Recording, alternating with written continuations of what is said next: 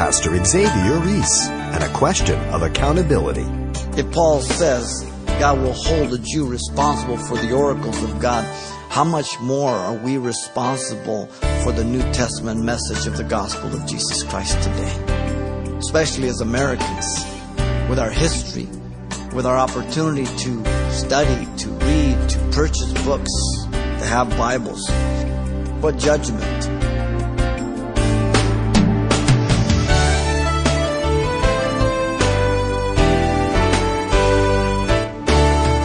Welcome to Simple Truths, the daily half hour study of God's Word with Xavier Ries, Senior Pastor of Calvary Chapel of Pasadena, California. Most protests advocate the underlying message We're fighting for our rights. Give us what we deserve.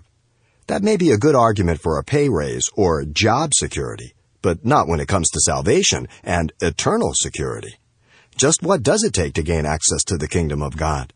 Well, take a moment and open up your Bible as Pastor Xavier takes us back to the book of Romans for today's study. All are guilty before God. Let's listen.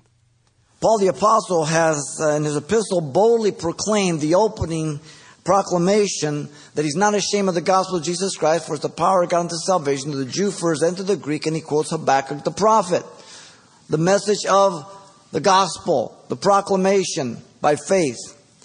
Next, Paul revealed that from the beginning of time, man has been without excuse regarding the denial and rejection about the knowledge and the existence of God due to creation, conscience, and history.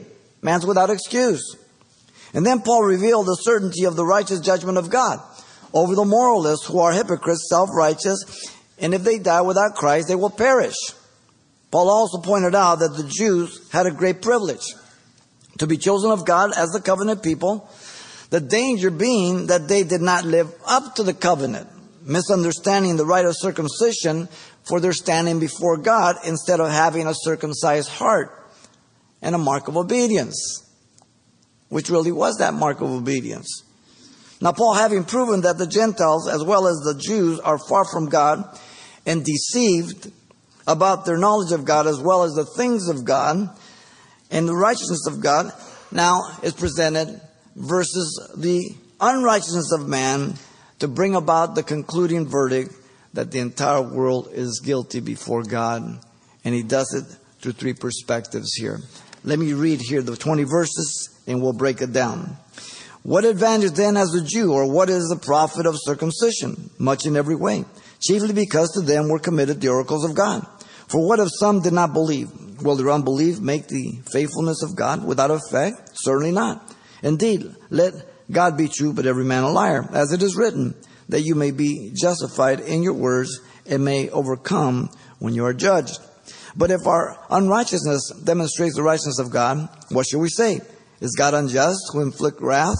I speak as a man. Certainly not. For then, how will God judge the world? For if the truth of God has increased through my lie to his glory, why am I still judged as a sinner? And why not say, let us do evil that good may come? As we are slanderously reported, as some affirm that we say, the condemnation is just. What then? Are we better than they? Not at all. For we have previously charged both Jew and Greeks that they are all under sin. As it is written, there is none righteous, no, not one. There is none who understands, there is none who seeks after God. They all have turned aside. They have together become unprofitable. There is none that does good, no, not one. Their throats is an open sepulchre. With their tongues, they have practiced deceit. The poison of asps is under their lips, whose mouth is full of cursing and bitterness. Their feet are swift to shed blood. Destruction and misery are in their ways, and the way of peace they have not known. There is no fear of God before their eyes. Now, we know that whatever the law says, it says to those who are under the law, that every mouth may be stopped, and that all the world may become guilty before God. Therefore, by the deeds of the law, no flesh will be justified in his sight, for by the law is the knowledge of sin. And so, Paul's final argument here the righteousness of God versus the unrighteousness of man to bring about that concluding verdict of guilt of the whole world before God through the three perspectives that follow. First, We see the distortion of God's righteousness defended, verse 1 through 8. Secondly, we see the description of man's unrighteousness revealed in verse 9 through 18. And then thirdly, the declaration of man's guilt for unrighteousness pronounced in verse 19 and 20. The distortion of God's unrighteousness defended. Look at verse 1. The Apostle Paul here, having revealed that the confidence of the Jews simply was on possessing the law and the covenant was a false assurance. They had to be a doer of the law. This is the connection in verse 1. Chapter division sometimes lets us forget what precedes it. He has just spoken about the covenant and circumcision.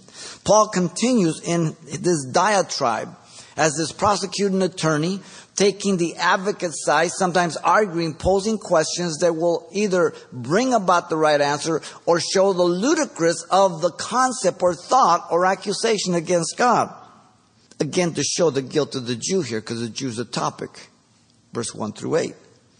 Paul asks two questions. Verse 1. First, what advantage then has the Jew? The second, what profit is there in circumcision? Paul is referring back, as I said, back to chapter 2. He just stated that the Jew had a high privilege, and therefore he was more accountable to God for his failure to live up to the word of God.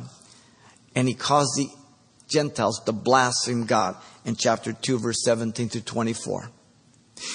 He also said that their circumcision was seen as uncircumcision by God if they disobeyed the law.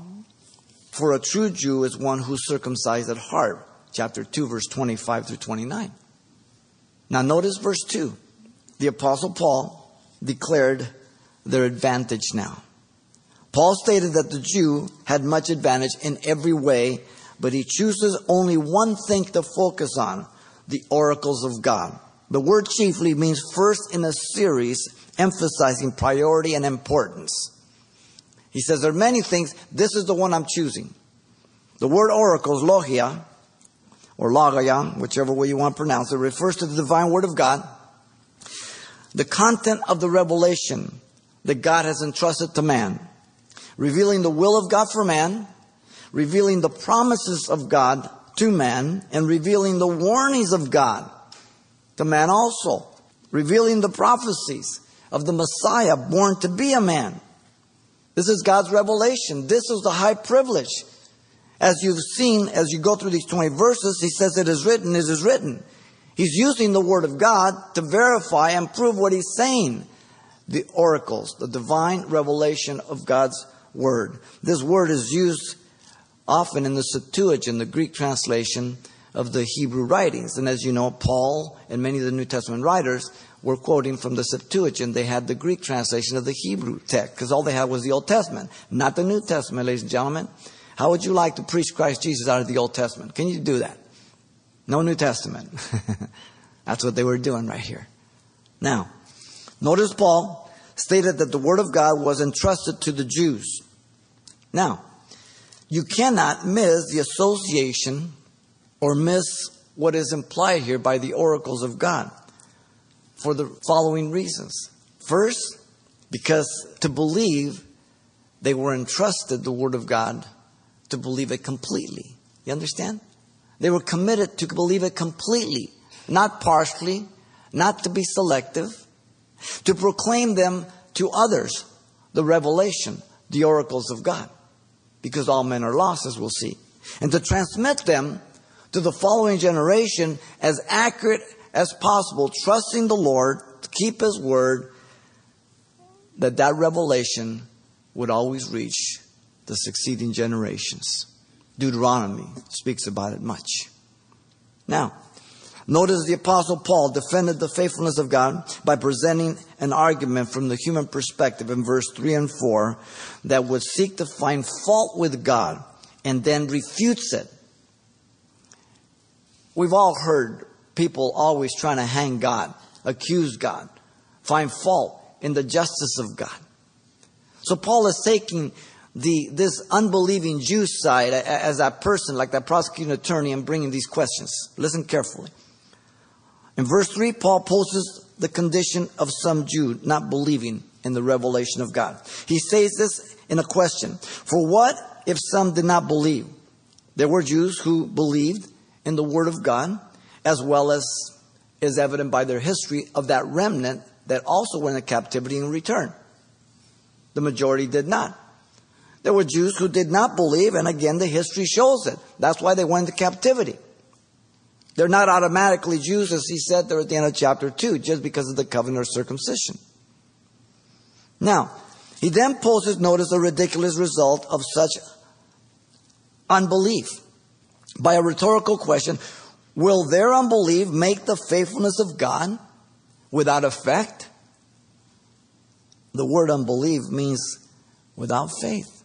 In other words, they don't trust the word of God to be reliable. And this is the charge. The phrase without effect means to abolish, to bring to an end. So, in other words, if some Jew did not believe what God had revealed in His Word and trusted to them, would that make the revelation null and void or inoperative? Of course not. No more than if you would say, well, you know, 10 and 10 is not 20, it's 22. Well, try to balance your checkbook like that. Your unbelief that 10 and 10 is not 20 doesn't change the fact that 10 and 10 is 20. Paul states the obvious and only answer to this rhetorical question in verse 4, revealing the foolishness of such a thought. His response was immediate, exclamatory, and emphatically in the negative. Certainly not, as to say, perish the thought, God forbid. What man believes or disbelieves about God in His Word in no way alters the promises, plans, or the prophecies of God, for they are not sourced in man, but in God. He's all knowing, He has foreknowledge, He does as He wills, and no one can say, What are you doing? I'm quoting Nebuchadnezzar, Daniel 4:35. now, he follows by declaring the faithful reliability of God opposed to man's unreliability. Indeed, let God be true, but every man a liar. The word true simply means faithfulness. Liar simply means unfaithful, untruthful, false. The contrast between man and God is as day and night. The chasm is so great. Have you ever been to the Grand Canyon? It's greater than that. Jesus says Satan's a liar and the father of it in John 8 44. Now, notice this proof is from the Psalms. Again, he quotes the scriptures. The first declares the contrast of God being true, but every man a liar. Psalm 116 11. The second declares the just judgment of God over David's sin with Bathsheba, as he had sinned against God alone, showing the inability of man to charge God with unrighteous judgment. Psalm 51 4. So when God judged David, David deserved it. The judgment was just. In fact, it was merciful. He should have struck him dead. And don't confuse the word overcome. It refers to God. It means to prevail or to win the case and it's evident by the two capital U's that you, as he says there, may be the one who overcomes. When people falsely charge you for your justice, God, and they look at your history of judgments, the only they can say is, He's just. What an excellent judgment. You understand? Wow. We've all heard people say, well, you know, I can't believe in a God who allows children to be born with birth defects and, and I can't believe why God allowed my father to do this or happened that. And all these lame things which are more emotional and blasphemous towards God. And so people have a difficult time with the justice and the fairness of God. As if God has to give them explanation.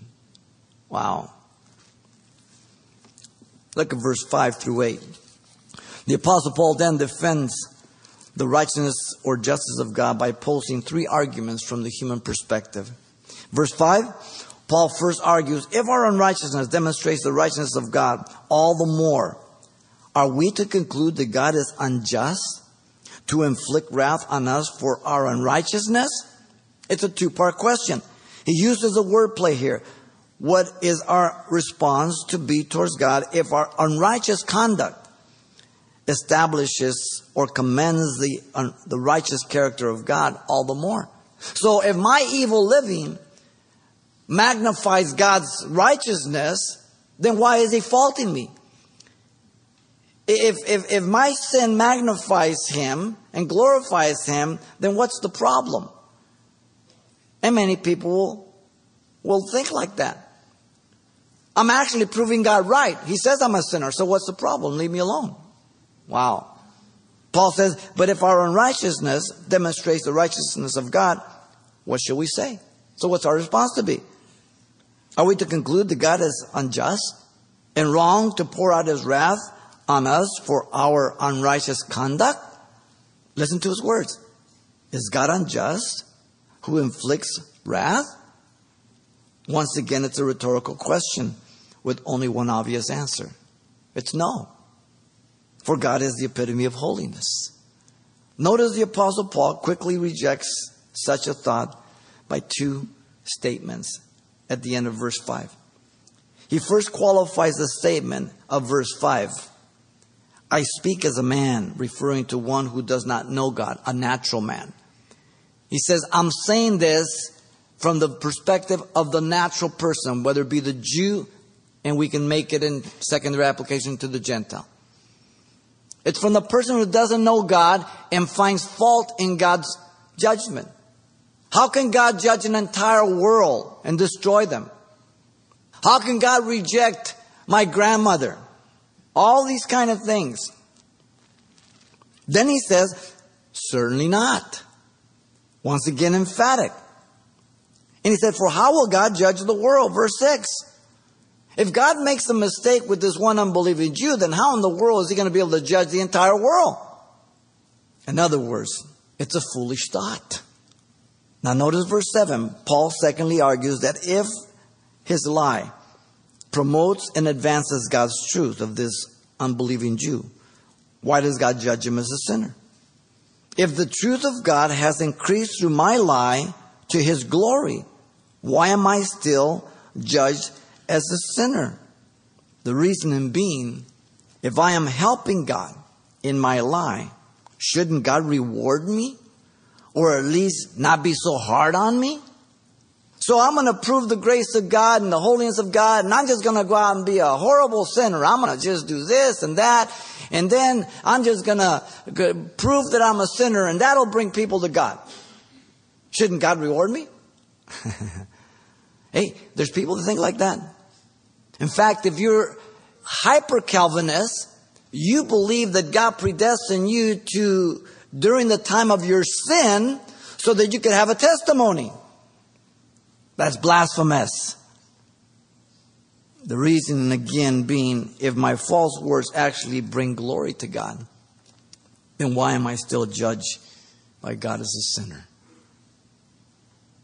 There was a man called Mike Warnke. You guys remember Mike Warnke? During the 80s? Man, he was big. God used him to bring thousands of people to the Lord. He said he was a Marine.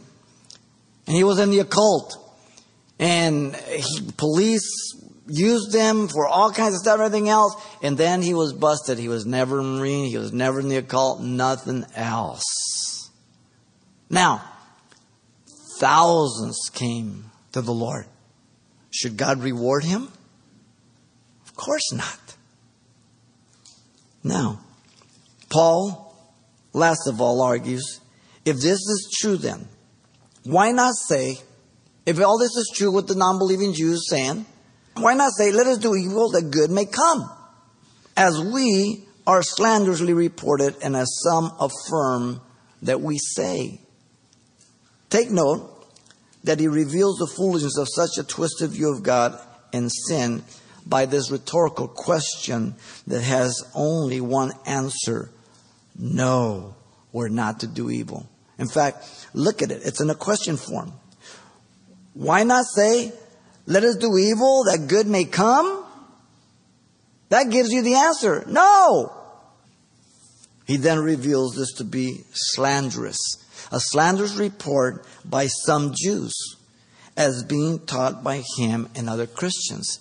They're saying that Paul is a Christian and other Christians were doing this, saying this, teaching this. Wrong. They're slandering him and the Christian individuals. He declares others affirm the slanderous report. So they're saying it, and then other people just affirm that he is saying it. He declares that their judgment is just. That's the bottom line. And the word just means right. He's doing a whole word play on unrighteous, righteous, and just. Same root word. Because God is just. The Apostle Paul concludes by the vindication here. He vindicates the righteous character of God and the justice of God, who will bring judgment on such individuals. Amazing. Justice Gray of the Supreme Court once said to a man who had appeared before him in one of the lower courts and had escaped conviction um, by some technicality, and I'm quoting him. He says, I know that you're guilty and you know it, and I wish to rem- that you remember that one day you will stand before a better and wiser judge, and that there you will be dealt with according to justice and not according to law. Whoa. There will be no mistakes when God judges individuals, ladies and gentlemen. He will need no information. If Paul says God will hold a Jew responsible for the oracles of God, how much more are we responsible for the New Testament message of the gospel of Jesus Christ today? Especially as Americans, with our history, with our opportunity to study, to read, to purchase books, to have Bibles. People who have heard the gospel and have rejected it. People who have embraced the gospel and walked away from it. People who in so-called Christian universities and seminaries do not believe the Bible is the inerrant, infallible Word of God. What judgment? People who mock the scriptures as the standards for life and practice, pastors and teachers who embrace heresy. We've spoken about the emergent church. The emergent church tells you that there's nothing you can learn from the Bible as objective truth. We cannot be sure. So all they do is they dialogue, they talk about it, they throw around opinions, but they don't study the Bible. They don't believe in hell, sin, eternity, it's just a conglomeration of a lot of seemingly good moral pagans passing themselves as Christians. Wow. There are people, pastors and missionaries that lie, steal, commit sexual sin, and God uses them, has used them, will continue to use them, and they will bring many to Christ. Yet some believe that God will reward them. Others know that God will judge them.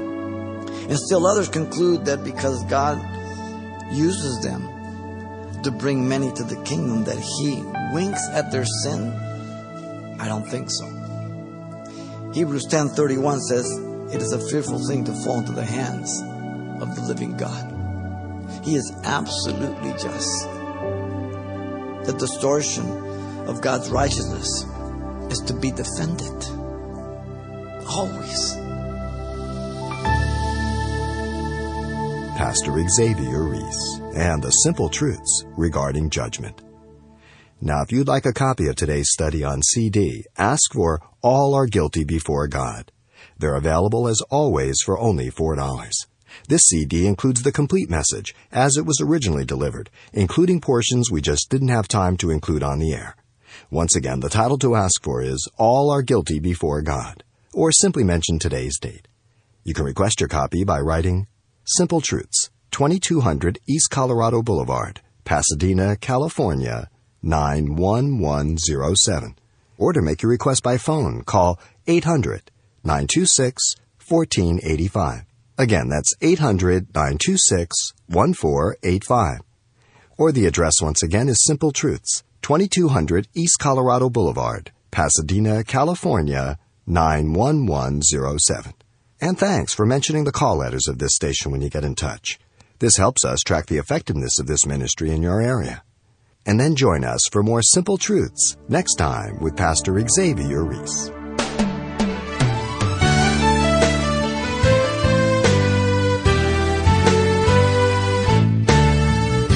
Simple Truths with Pastor Xavier Ries, a daily half hour broadcast, is a radio ministry of Calvary Chapel of Pasadena, California.